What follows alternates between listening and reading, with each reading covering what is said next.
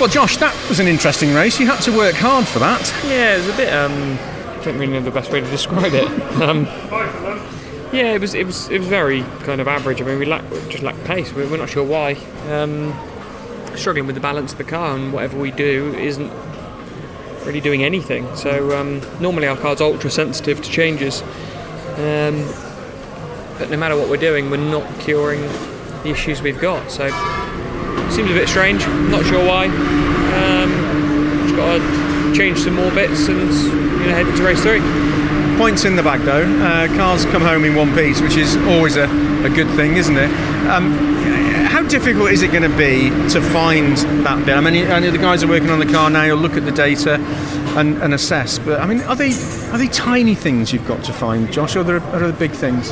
Um, yeah, I mean the guys are just trying to repair the car. It turned into a bit of a crash fest for some reason in that in that last race. So um, to readjust my crash helmet a few times um, from uh, it almost falling off.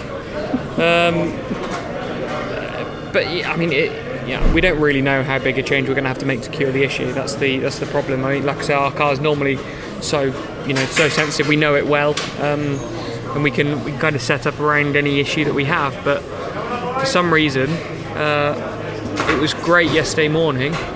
Um, as soon as we hit qualifying, you know, it's like somebody flicked a switch and just got a lot of understeer. So, um, you know, no matter what I do with the car, can't get the front to stick into, into the corners. And, you know, Donington have obviously previously gone gone well out here, so I kind of know what the car requires, what we need to do. Um, but we're just trying to make the car do it. So um, we're just going to have to keep looking through the data, keep changing things, you know, working through what we know. Like I say, we know the car well, but seems like we're just a little bit out of that sweet spot at the moment, um, and we can't really find our way back into it.